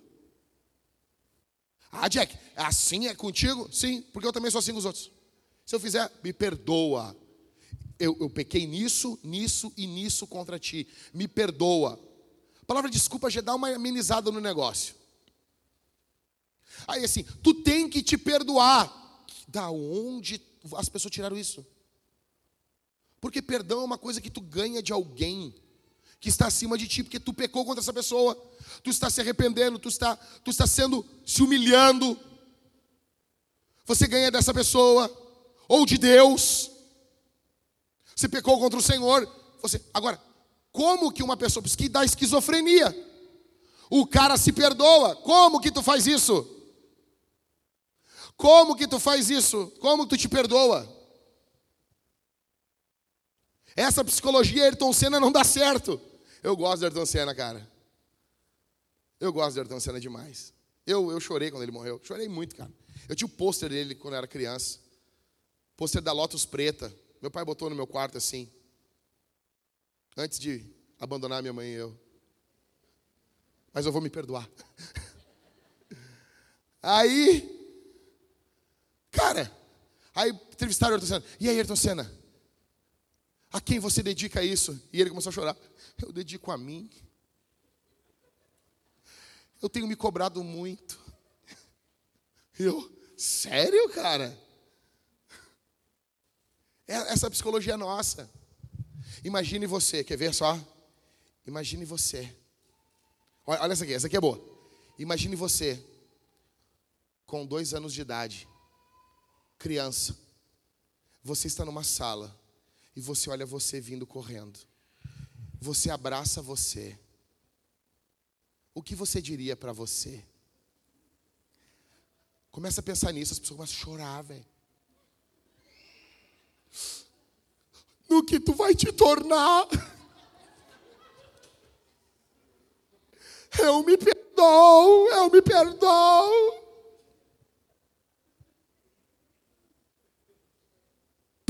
Para! Tu é orgulhoso. Você e eu somos orgulhosos. Pode ver. Onde está o Israel aqui? Cadê? Levanta a mão, Israel. Nós não temos um fundo de teclado nessa pregação, porque eu não quero emocionar você, porque você é orgulhoso. O teu problema não é que tem que te perdoar. Se você não se sente perdoado, isso já é demonstração de orgulho, porque você quer confiar nas suas obras e não nas obras de Jesus. O perdão vem de Jesus. Você fez, fez, essa é a sua história, essa é a sua vida, não tem como voltar atrás. Confie agora no sacrifício do Cordeiro de Deus, que tira o pecado do mundo, confia nele. Aí as pessoas não se sentem perdoadas, e isso ocorre. Isso ocorre. Elas não se sentem perdoadas, porque na verdade elas não estão satisfeitas no modo como Deus resolveu o pecado. Deus resolveu o pecado através do seu filho, não é através da tua perfeição. E você é orgulhoso. Então você, você ouve esse pessoalzinho que fala que você tem que se perdoar. Puxa vida, velho. Que droga. É o mesmo pessoalzinho que fica falando sobre temperamentos. A guria veio falar comigo assim, pastor, qual o teu temperamento? Eu. Ah, sabe, sabe aquele. Sabe, sabe aquele meme que tá o Tony Stark assim, ó. Que tá o Ben Affleck. Sabe aquela, aquela cara assim, meu, é nove e pouca da noite tu arrumou os brinquedos da criança, assim, e tu vai botar para dormir, aí tu sai para ir no banheiro fazer um xixizinho, e daí tu ouve aquele barulho assim. Ela pegando os brinquedos, assim, jogando tudo de volta, assim, sabe? Aí tu. É a cara que eu faço quando alguém pergunta o meu temperamento. Não, porque cada um, cada um diz que eu tenho um, cara. Ah, pastor, tu é colérico, né? ah, pastor, Outro, tu é sanguíneo. Aí pessoas que convivem comigo, quando eu estou em momentos de, de tristeza, hum, tu tem uma pitada de fleumático. Olha, é fácil assim, velho. O cara ficou triste, é fleumático. O cara é alegre, expansivo, ele é, ele é sanguíneo, colérico. Está liderando, ele é colérico. Cara, primeiro que, como é que é? É fleuma, é o fleuma lá, né? Isso era uma substância dos gregos, cara. Que os gregos acreditavam que tinha dentro das pessoas. Eles acreditavam que tinha essa substância. Meu, isso aí já, já sabe que não tem, meu, já dissecaram, o corpo não tem esse, esse líquidozinho, essa substância. Para com isso, isso, isso é horóscopo de crente. Isso é sim, signo de crente. Tem igreja aqui em Porto Alegre, eu não vou dizer o nome, tem uma igreja aqui em Porto Alegre que daí lida com as tribos de Israel. Sério. Bah, não pode ter signo, então tem. Nós temos aqui os Rubenitas. Nós temos de Judá, os de Judá são mais brabo. Tá entendendo? Qual é a tua tribo? Para com isso, velho. Para com isso. Qual é o teu signo? Meu signo é dinossauro. Mas não tem, não tem dinossauro. Eu também não tem signo. Ah, bah, cara, eu tô falando com a minha vizinha, muito querida ela, minha vizinha. Aí minha vizinha veio falar, veio falar comigo. E, e daí ela falou assim: Ah, muito bom ter vocês. Ela recebeu uma encomenda da Amazon ali. Aí disse: Ah, que tem aqui encomenda de vocês. Ah, muito bom ter vocês. Ah, tua filha nasceu agora, sim, nasceu. Que dia que ela nasceu? Aí eu peguei, dia 1 de setembro. Aí ela, hum, é de virgem. Eu, é, ela é virgem. Ela é virgem. Espero que fique assim por muitos anos. Vou trabalhar para que isso fique assim. Ah, legal, legal. Tchau, tchau. Por quê, meu? Porque a gente gosta disso, porque é sobre nós, cara. Então a gente fica nessa autorrealização. Velho, na boa, na boa, olha só. Tu quer pegar, ir lá na Laís, lá, arrumar teus cabelos. Arrumar teus cabelos. É porque tu quer ficar bonita, acabou isso aí. Para de inventar moda. Ah, porque eu quero dar não sei o que, fazer os negócios. Não, tu quer ficar bonita. Acabou. É porque eu mereço. Não, mas merecer, tu merece o inferno. Tu quer arrumar teus teu, teu, teus cabelos. As melenas. Minha avó chamava de melena. Tu quer arrumar as melenas. Hum, entendi por causa disso. Mas beleza, cresci ouvindo isso, é melena então. Tu quer arrumar as melenas. Tu quer botar uns slack. Vai, essa aqui é antiga. Quem lembra. Do que, quem sabe o que é slack? O que é slack? Hã? Calça. E não é. E quem quer botar um diadema na cabeça? Essa aqui é velho. Quem lembra o que é diadema? É a tiara. Bota o diadema. Minha avó dizia: vai passar batom não é batom, passa uma labina. Passa uma labina nos beiços. Tu quer passar uma labina, botar uns slack, tu quer ficar bonita. Não é porque, ah, eu mereço. A Laís está me matando ali, né, Laís? Acabei com todas, todos os reels da, da Laís. Cara, é uma armadilha isso. Caminhando para o final, tá? Me dá mais um pouquinho aí. Dá mais um pouquinho de tempo. No pecado do orgulho, então, a trindade, ela se torna eu, eu mesmo e eu próprio. Com, sem espaço para considerar Deus e o próximo. O orgulho, ele, ele substitui Deus como centro do universo e coloca eu no centro. Deixa eu dizer uma coisa para você. Olha para mim aqui, olha para mim. Isso aqui é muito sério. Você sabia que quando você morrer, você vai morrer. Tá? Morreu. Pum. Vai ter um momento, algum dia, que vão falar o seu nome pela última vez. E ninguém vai lembrar de você. Ninguém vai lembrar do que você se preocupou, ninguém vai lembrar do que você fez, ninguém vai lembrar de nada. Olha bem, presta atenção. Você, você, não entende que o mundo não é sobre você. A história não é sobre você. Vai chegar um dia. Quando é que, quando é que, cara, tu sabe quem foi teu, teu tataravô? Quais as obras o teu, o teu tataravô fez? o que o teu tataravô conseguiu fazer. Você não sabe. Talvez daqui a 70 anos ninguém lembre de você. Talvez daqui a 50, 60 anos vão falar o seu nome pela última vez numa conversa e vão se esquecer e não vão mais falar em você. Você não vai ser mais lembrado. Você é apenas mais um. Mais um. Mais um. O problema é que nós achamos que nós somos únicos. Então as pessoas, elas vão fazer uma regressão. Aí elas fazem uma regressão. Na regressão, aí chega faz uma regressão. Olha aqui para mim, vem na boa. Alguém aqui já ouviu uma regressão para ver quem que tu era numa vida passada e a pessoa ser pouca coisa na vida passada? Todo mundo era um rei. Todo mundo era um faraó. Meu, mas o que, que aconteceu? Tu, tu, tu era um faraó e está na alvorada agora. O que que deu? O que que tu fez de tão ruim? Quem tu maltratou na outra vida, seu satanás? Que droga, que que tu matou, que, que bomba tu explodiu no Egito? Tu entende isso? Porque nós queremos assim, ó, nessa vida eu sou. Mas na outra eu era alguém. Isso é orgulho. Isso é orgulho. Lutero chamou isso de teologia da glória, na qual Deus e os outros existem para me glorificar. Com orgulho, Satanás se rebelou contra Deus, porque desejava ser Deus. Com orgulho, Adão e Eva comeram do fruto proibido, porque queriam ser melhores do que Deus. Com orgulho, rejeitamos a sabedoria, rejeitamos a palavra de Deus, porque pensamos que somos melhores do que o Senhor. Todo, todo, todo, todo, todo pecado, todo pecado nasce do orgulho. Toda, toda virtude e toda glória de Deus nasce com a humildade. Todo. Caminhando para o final. Lembre-se, o orgulho vem do inferno, a humildade vem do céu. Olha o que diz Filipenses capítulo 2, do verso 5 ao verso 11. Tenho entre vocês o mesmo modo de pensar de Cristo Jesus. Sejam parecidos com Jesus. Verso de número 6. Que mesmo existindo na forma de Deus, não considerou o ser igual a Deus algo que deveria ser retido a qualquer custo.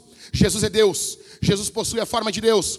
Mas ele não reteve isso a qualquer custo. Verso 7. Pelo contrário, ele se esvaziou, assumindo a forma de servo, tornando-se semelhante a seres humanos e reconhecido em figura humana. Ele se esvaziou do quê?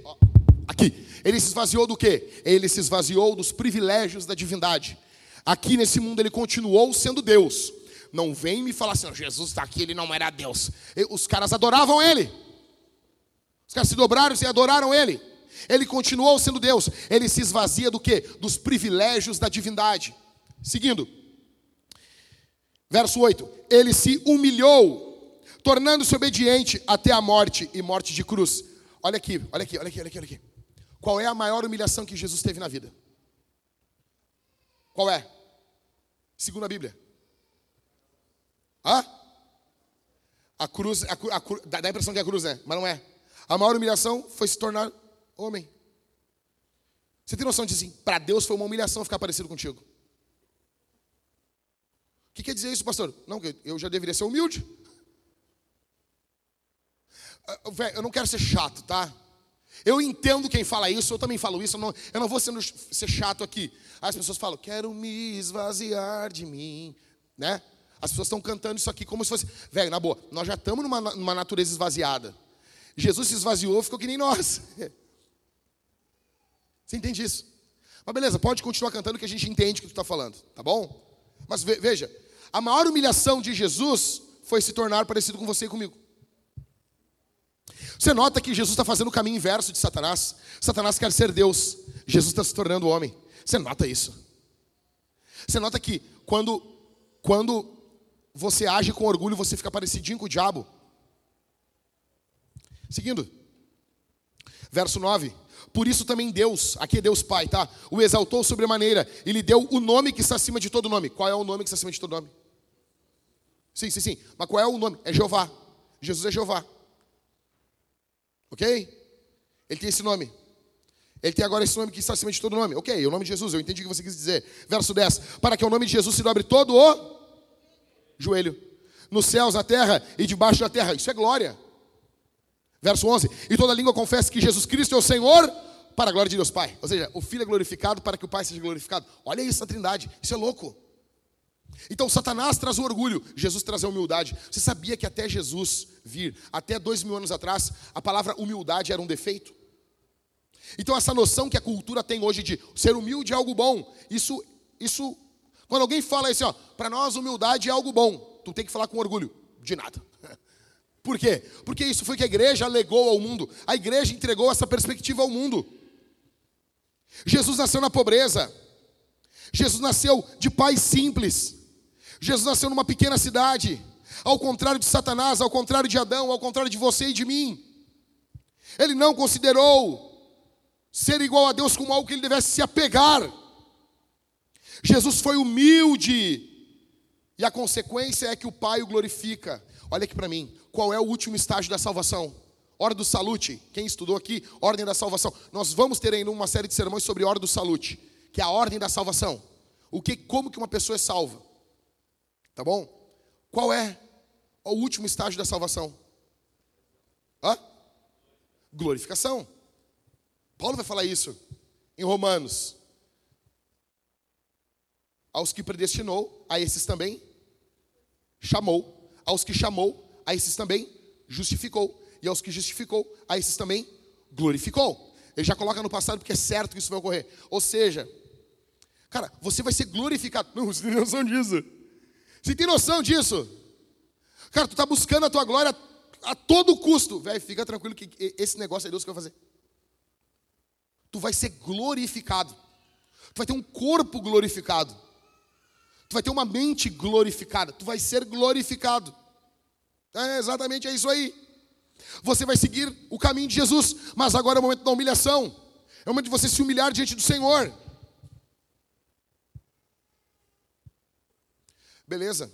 Pastor, como que eu guerreio contra o orgulho? Já sei. Vou me focar na minha humildade. Não. Não. Você vai se focar na humildade de Jesus. Você tem que se focar na humildade de Jesus. É desse jeito que nós guerreamos contra o orgulho. A humildade não é pensar menos de si, mas também pensar menos em si e pensar mais nos outros. Em qualquer guerra, cara, qualquer guerra que você tiver, você tá. Quem, quem aqui já, já jogou aquele joguinho que agora trocaram agora? Que o pessoal vai dar tiro um no outro e deixa uns vergão no outro. Paintball. Agora tem outro também que é o Airsoft. Esse é legal. Esse é legal. Quem aqui já jogou Airsoft? Ninguém? Ninguém? Beleza. O que, que tu tem que fazer, meu? Tu, tu, tu caminha ereto assim, duriteso. Caminha assim. Tu, tu guarda uma coisa ali, meu. Tu guarda a tua cabeça, tu te abaixa. Tu te humilha. Numa guerra, você caminha de cabeça baixa. Você caminha humilde. Essa é uma das chaves para que nós venhamos vencer. Satanás ele é tão astuto que ele permite a gente experimentar alguma vitória no mundo espiritual, para que ao experimentarmos essa vitória nós venhamos ficar orgulhosos. Você se lembra quando Jesus enviou os 70 para evangelizar? Vão lá, pum, prega.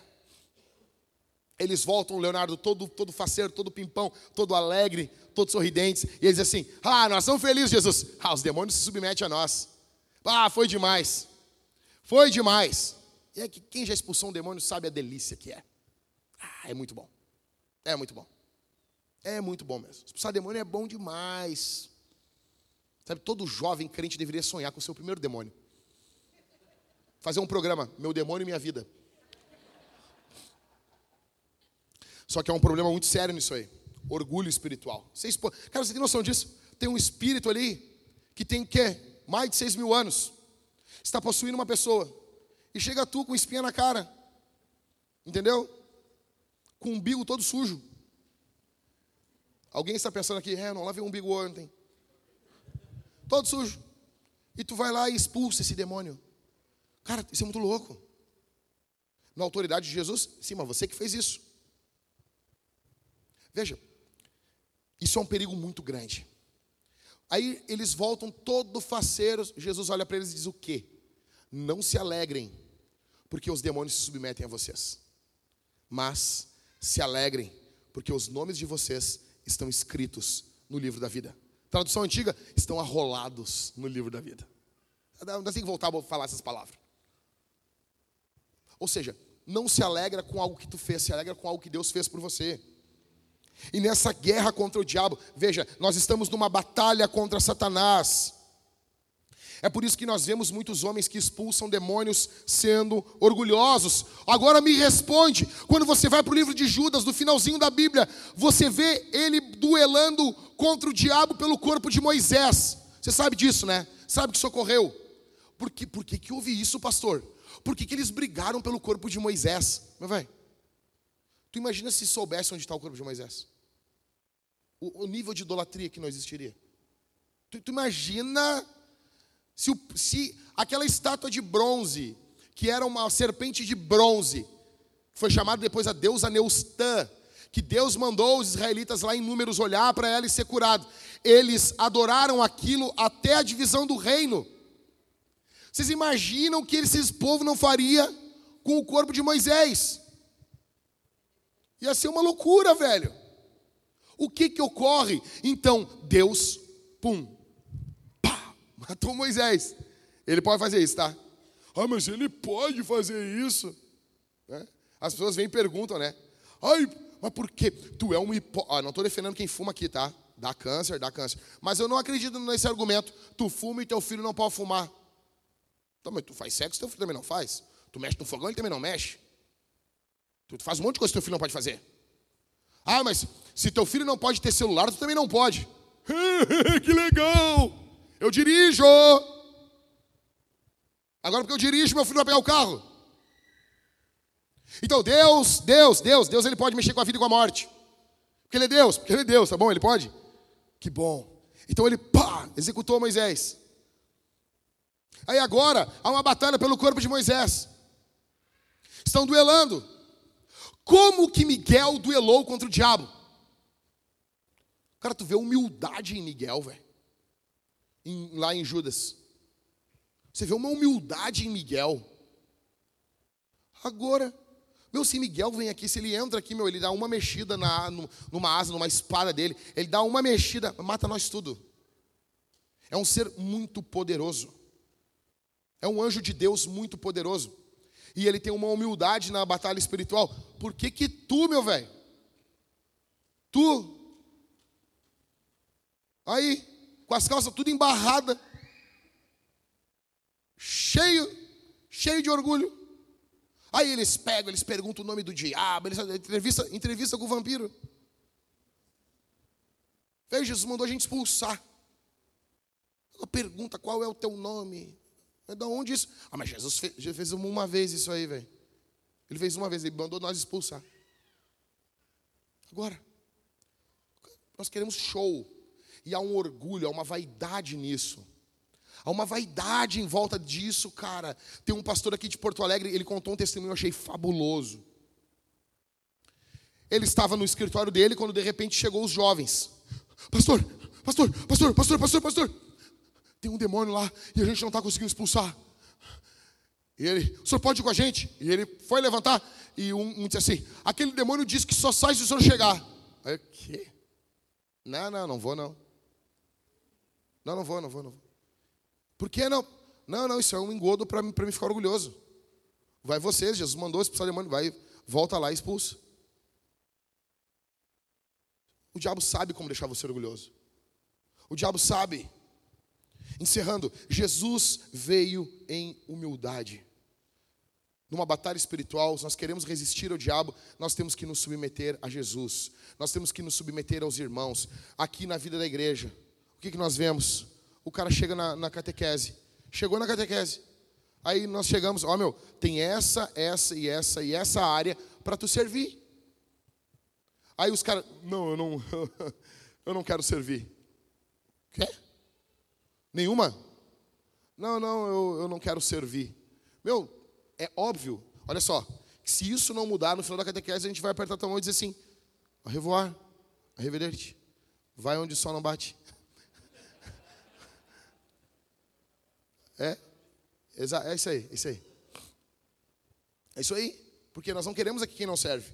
Quem não serve, não serve. Você está sendo servido. Você chega aqui, você senta a bunda nessa cadeira que foi limpa, foi colocada para um lugar para você. Tem o que beber, você está ouvindo o sermão. Você, você não serve. Como é que você quer se juntar a uma igreja? Tem algum lugar você tem que servir. Ah, mas eu só sirvo a Deus. Então você não entende qual Deus que você está servindo. O Deus que você serve tem o teu nome. Nós servimos uns aos outros, porque Deus nos mandou fazer isso. O que nós vamos fazer essa semana? Nós vamos nos humilhar debaixo da potente mão do Senhor. Nós vamos nos humilhar, nosso orgulho tem que morrer. O teu e o meu orgulho, nós temos que morrer nosso orgulho, cara. A gente não é nada. Nós não somos ninguém. Ah, pastor, mas eu sou alguém. Sim, em Cristo. Em Cristo você é. E é o que eu vou falar semana que vem sobre a nossa identidade. Você é amado, você é apreciado pelo Senhor. Mas tudo isso é uma obra de Deus.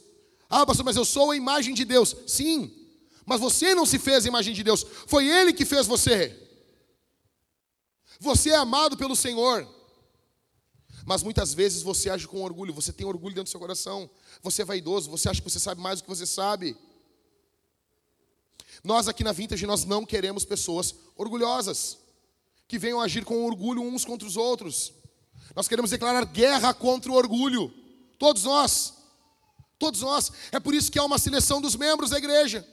Então, quando tu está aqui, tu conhece o cara, tu sabe como que é. Aí tem uma postura do cara velho. Atenção aqui, tem uma postura, uma postura assim. Não, porque, sabe?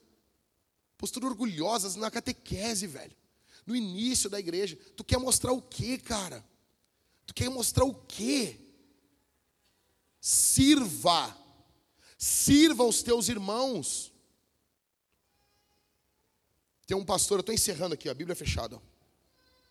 Tem um pastor que disse que no reino de Deus, antes de sermos servos de Deus, nós somos servos de servos. Eu ouvi isso há 20 anos atrás, eu nunca me esqueci. Antes de você servir a Deus, você serve servos. Você vê todo o Novo Testamento, um chamado a servir os outros. Jesus limpou os pés dos discípulos, cara. E sabe o que mais me indigna? É que quando tu lê aquele texto, a Bíblia não mostra nenhum discípulo limpando os pés de Jesus. O único que ficou com os pés sujos naquela noite foi o próprio Cristo. Nós temos que servir. Você vai se humilhar nesse momento. Eu peço, nós vamos orar aqui, nós vamos responder esse sermão orando, em primeiro lugar. E eu vou pedir que você ore por você, que você se humilhe diante do Senhor. E é muito, muito, muito, muito fácil, atenção aqui, gente.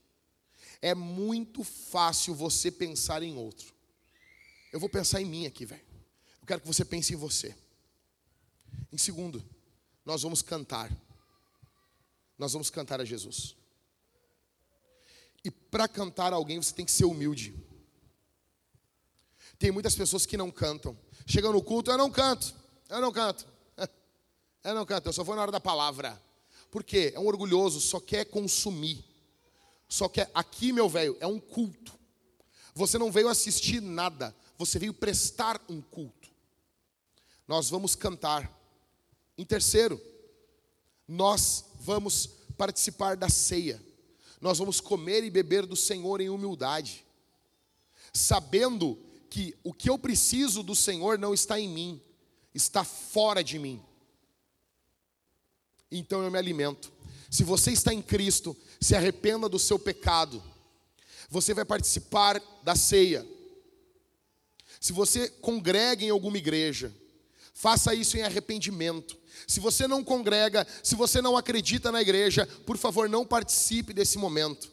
Porque a ceia, ela é um testemunho, você está testemunhando que tem comunhão com Deus e com o próximo. E se você ignora a igreja, você está dando um falso testemunho. Portanto, você está comendo sem discernir o corpo, que a igreja é o corpo de Cristo. Você não discerne, não entende isso, e você acaba comendo e bebendo para a sua própria condenação.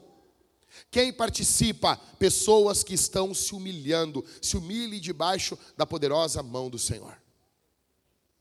E nós vamos ofertar e dizimar. E oferta e dízimo tem muito, muito, muito a ver com orgulho. Sabe por quê? O orgulhoso, toda a renda dele, ela acaba nele. Todo o dinheiro que tem na mão dele, ele pensa que é sobre ele. Ele não entende que tem que. O, a, existe uma grande parte da renda dele que não é só para a igreja, mas é para o próximo, para ajudar um familiar. Todos aqui têm que fazer isso. Todos independentemente do que você tem. No reino de Deus, o princípio é: você é fiel no pouco e você é colocado no muito. Eu sei que aqui está falando de céu, eu sei disso. Só que isso aqui é um princípio, meu velho. Se você não consegue ser fiel ao Senhor recebendo menos, você não vai ser recebendo mais. Se o teu coração dói em dar um dízimo de um dinheiro que você ganha de 100 reais, e você tem que doar 10, o teu coração vai doar muito quando você tiver que doar 10 mil reais porque vai ser uma grande soma. Porque você não olha para o que você ganhou, você olha para o que você tem que doar.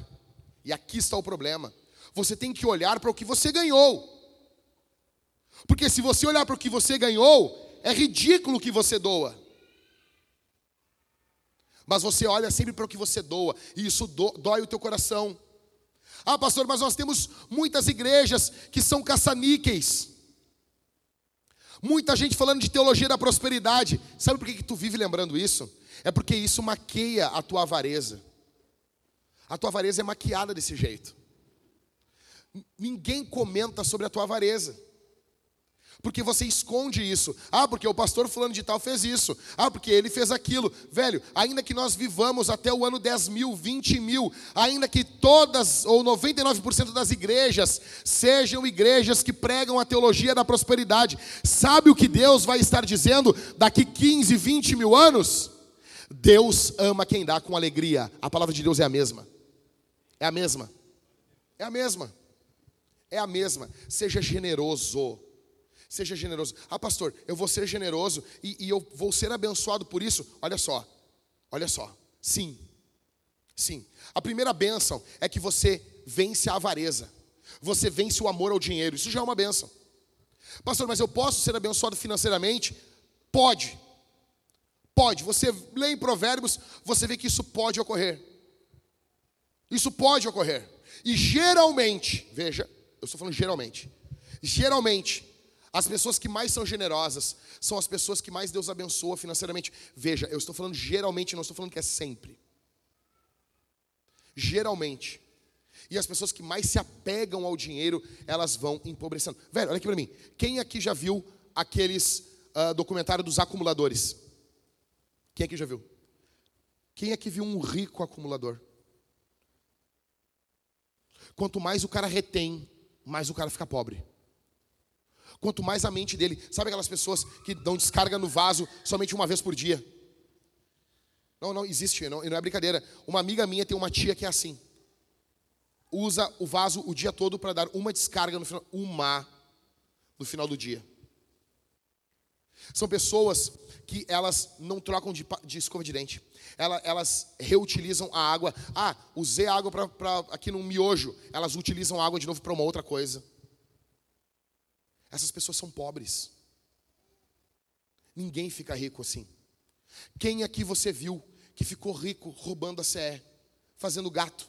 Eu estava conversando aí, nós estávamos conversando, né, Gabriel? Aí tem essa mentalidade. Não, não paga aluguel. Mora, mora de favor.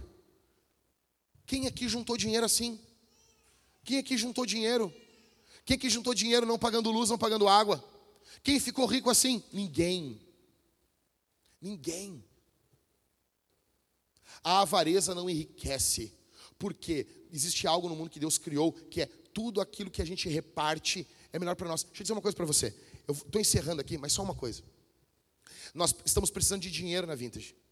Nós temos que trocar os fios aqui da igreja toda a fiação para agora, porque, meu, agora nós estamos em setembro, vai chegar novembro e dezembro e você vai querer que os ar-condicionados estejam funcionando. Você vai querer.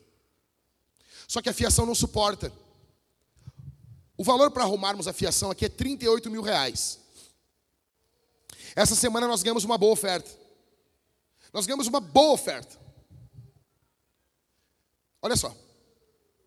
Ah, Jack, tu tá ligando uma coisa com a outra? Não sei, velho. Não sei. Mas Deus vê o nosso coração. Quando a gente está inclinado a ver o nome de Jesus sendo avançando. O pastor Alexandre, da igreja, da igreja Angara, nossa igreja filha, ele passou aqui de domingo passado até quarta-feira na minha casa. A esposa dele perdeu, ela estava grávida de gêmeos. No início da gestação, ela perdeu os bebês. Então ela estava na nossa casa, foi um momento muito bom. A gente, nós oramos, cantamos, rimos, as nossas filhas brincaram, brigaram, se soquearam, foi uma alegria muito grande. Aí, nós estamos no culto, aí eu uso a Bíblia de Estudo Nova Almeida, se a gente tem alguma dúvida, a gente pesquisa ali no culto. Aí, eu olhei para o Alexandre e disse assim, Alexandre, tu tem uma Bíblia de Estudo Nova Almeida? Aí ele, não, não tenho. Eu peguei a Bíblia e disse assim, é tua, é tua. E ele, como assim, Jack? Não, não, é tua, é tua. Pode pegar. Aí ele queria o comentário do Matthew Henry. Aí eu saí de carro com ele fazendo algumas coisas. Aí passei na livraria Santos. Não tinha lá o comentário. Aí eles disseram: O Maicon levou o último. Aí eu liguei, Maicon, tu tá com um comentário? Tô. Tá aqui comigo. Não. Era do Pedro. O Pedro pegou. Eu, cara, eu queria dar pro, o comentário pro Alexandre, ele é pastor, ele precisa de um comentário bíblico. Eu disse, Pedro, tu já abriu o comentário do Matthew Henry? Ele, não. Pedro, tu pode me vender ele, porque eu quero doar ele pro Alexandre. Aí ele prontamente, posso. Cheguei na frente da casa do Pedro, Pedro vinha ali, carregando no comentário. Depois chorou um pouco no telefone, mas doou. Doou. Ou seja, vendeu, né? Cara, deixa eu dizer uma coisa para ti. Ah, Jack, isso dá em quanto em dinheiro? Isso dá mais de mil reais. Ah, Jack, tu tá nadando na. na ah, tô, tô, cara, eu tô tanto dinheiro. Né? Tu não tem noção. Eu tô transbordando dinheiro. Tô transbordando. Velho, minha mulher e eu, a gente está muito apertado de dinheiro. Foi muito dinheiro na mudança. Foi para botar rede na nossa casa, para nossa filha não. Porque as crianças vão na nossa casa, vai muito gente com criança. Eu gastei quase 3 mil reais em rede na casa. Era um dinheirinho que a gente estava juntando. Foi tudo. Foi. Acabou. Acabou. Eu tenho uma micharia na minha conta. Mas, e eu precisava de dinheiro para a igreja. Para nós fazermos isso. Para a gente ir para canoas. Nós precisamos fazer. E precisamos de dinheiro. Velho, eu tenho, eu tenho certeza eu tenho certeza que Deus viu. Não é tudo, ah, porque eu doei para o Alexandre, a igreja ganhou. Não, não, não, não é isso. Não é isso. Aí diz, tá, mas o que, que tem a ver a igreja ganhar contigo? Velho, deixa eu te explicar uma coisa. Vintage é meu sobrenome. A igreja, vintage, é minha filha. Esse dinheiro, nenhum real vai cair na minha conta. Nenhum real. Mas a igreja ganhando, eu ganhei também. Por quê? Porque eu me alegro com isso, velho. Você está entendendo? Então, assim, eu falei para Deus, oh, Deus, se não for, se for infantilidade no meu coração, eu vou morrer sendo infantil. Mas eu tenho certeza, velho, que Deus estava vendo meu coração me alegrando com o Alexandre ganhando. Com o Alexandre ganhando. Ah, Jack, não, eu não tenho dinheiro para abastecer meu carro. Mas o Alexandre levou o comentário, levou a Bíblia. O que, que é isso, velho? E a igreja ganhou uma boa oferta. Falta, falta um bom valor ainda para nós trocarmos essa fiação. Falta. O prédio que nós queríamos em Canoas já foi alugado. Mas, nós não, mas cara, a gente está no game ainda. Os cavalos ainda estão correndo ao redor do hipódromo. Não acabou a corrida ainda. A gente está no jogo ainda. O que, que é isso, velho? Velho, quanto mais você é generoso na obra de Deus, o Senhor abençoa a sua obra. O Senhor abençoa a sua obra. Você tem que ter um coração inclinado aos irmãos. Qual foi o último livro que você comprou para alguém? Você só pensa em você, em você, em você. Você só pensa em você. Tem tanto livro barato que assim, Michael, quais são os livros baratos que tem aí? Ah, eu tenho esse, esse, esse. Compra uns três e deixa na tua casa. Quando alguém te visita, tu tem um presente para dar. Mas você não pensa assim, você só pensa em você e você está sempre ferrado de dinheiro, cara. Vamos pensar diferente. Será que tem como a gente fazer isso? Vamos tentar ser generoso. Quantos livros eu já ganhei do Michael? Quantos livros? Cara, nós precisamos de generosidade. Vou dizer para vocês, uma irmã de fora da igreja, o Marcos está aconselhando ela. A irmã doou 25 mil reais para nossa igreja. Foi a maior oferta que nós ganhamos uh, fechada, sozinha. Sim, de uma pessoa. 25 mil reais. Ela não, ela não, ela não mora, ela mora nos Estados Unidos do brasileira. 25 mil reais para a igreja. E daí nós temos pessoas aqui do nosso meio que estão consumindo, estão se servindo da igreja e tem uma e fica retendo, fica retendo 15 pila. Vai pro inferno, cara! Aí eu não consigo dar o dízimo de, de, de 300 reais. 30 reais. Sabe? A gente está brincando de igreja, cara. A gente está brincando de igreja. Isso envolve orgulho. O dinheiro, ele é um termômetro. Ele é um termômetro, ele mostra onde está o nosso coração. Seja generoso. Seja generoso. Nós vamos responder ao Senhor. Feche os seus olhos. Vamos orar a Deus nesse momento. Fica sentado mesmo. Só fica de pé quando a banda começar a cantar. Feche seus olhos. Vamos orar. Pai, aqui está o teu povo, aqui estamos nós, tua igreja eleita, chamada, amada, protegida pelo Senhor. O diabo quer acabar conosco, nos tornando orgulhosos, nos tornando vaidosos, nos tornando autocentrados. Tem misericórdia de nós, nos perdoa, tem misericórdia das nossas vidas. Ó Deus, todo, todo, todo poderoso, olha para nós, Senhor, olha para nós aqui, em nome de Jesus, que tua graça esteja sobre nós, que teu amor esteja sobre nós, que possamos servir uns aos outros aqui. Ó Deus, esses meus irmãos que aqui estão, que estão muitos deles cedendo ao orgulho, à vaidade, ajuda, Senhor. Ajuda os meus irmãos, ajuda a mim, nos ajuda a trilharmos o caminho da humildade, Senhor. Ó Deus, porque só existem dois caminhos para os teus filhos: ou eles trilham o caminho da humildade, ou eles serão humilhados pelo Senhor. Nos ajuda a nos humilharmos, Senhor nos ajuda, Senhor, a nós nos julgarmos. Tem misericórdia de nós, nos aviva, nos enche do teu espírito. Quão bom é, Senhor, pedir perdão, quão bom é receber a luz do Teu Espírito dentro dos nossos corações, quão bom é seguir Jesus, esse Jesus que se humilhou por nós, esse Jesus que veio a esse mundo e morreu em uma cruz pelos nossos pecados, quão bom é, Senhor no nome santo de Jesus. Conduz-nos, conduz-nos em humildade aqui, Senhor. Conduz as nossas vidas em submissão mútua. Em nome de Jesus, que nós possamos nos alegrar com os nossos irmãos, pensar nos nossos irmãos, em nome de Jesus.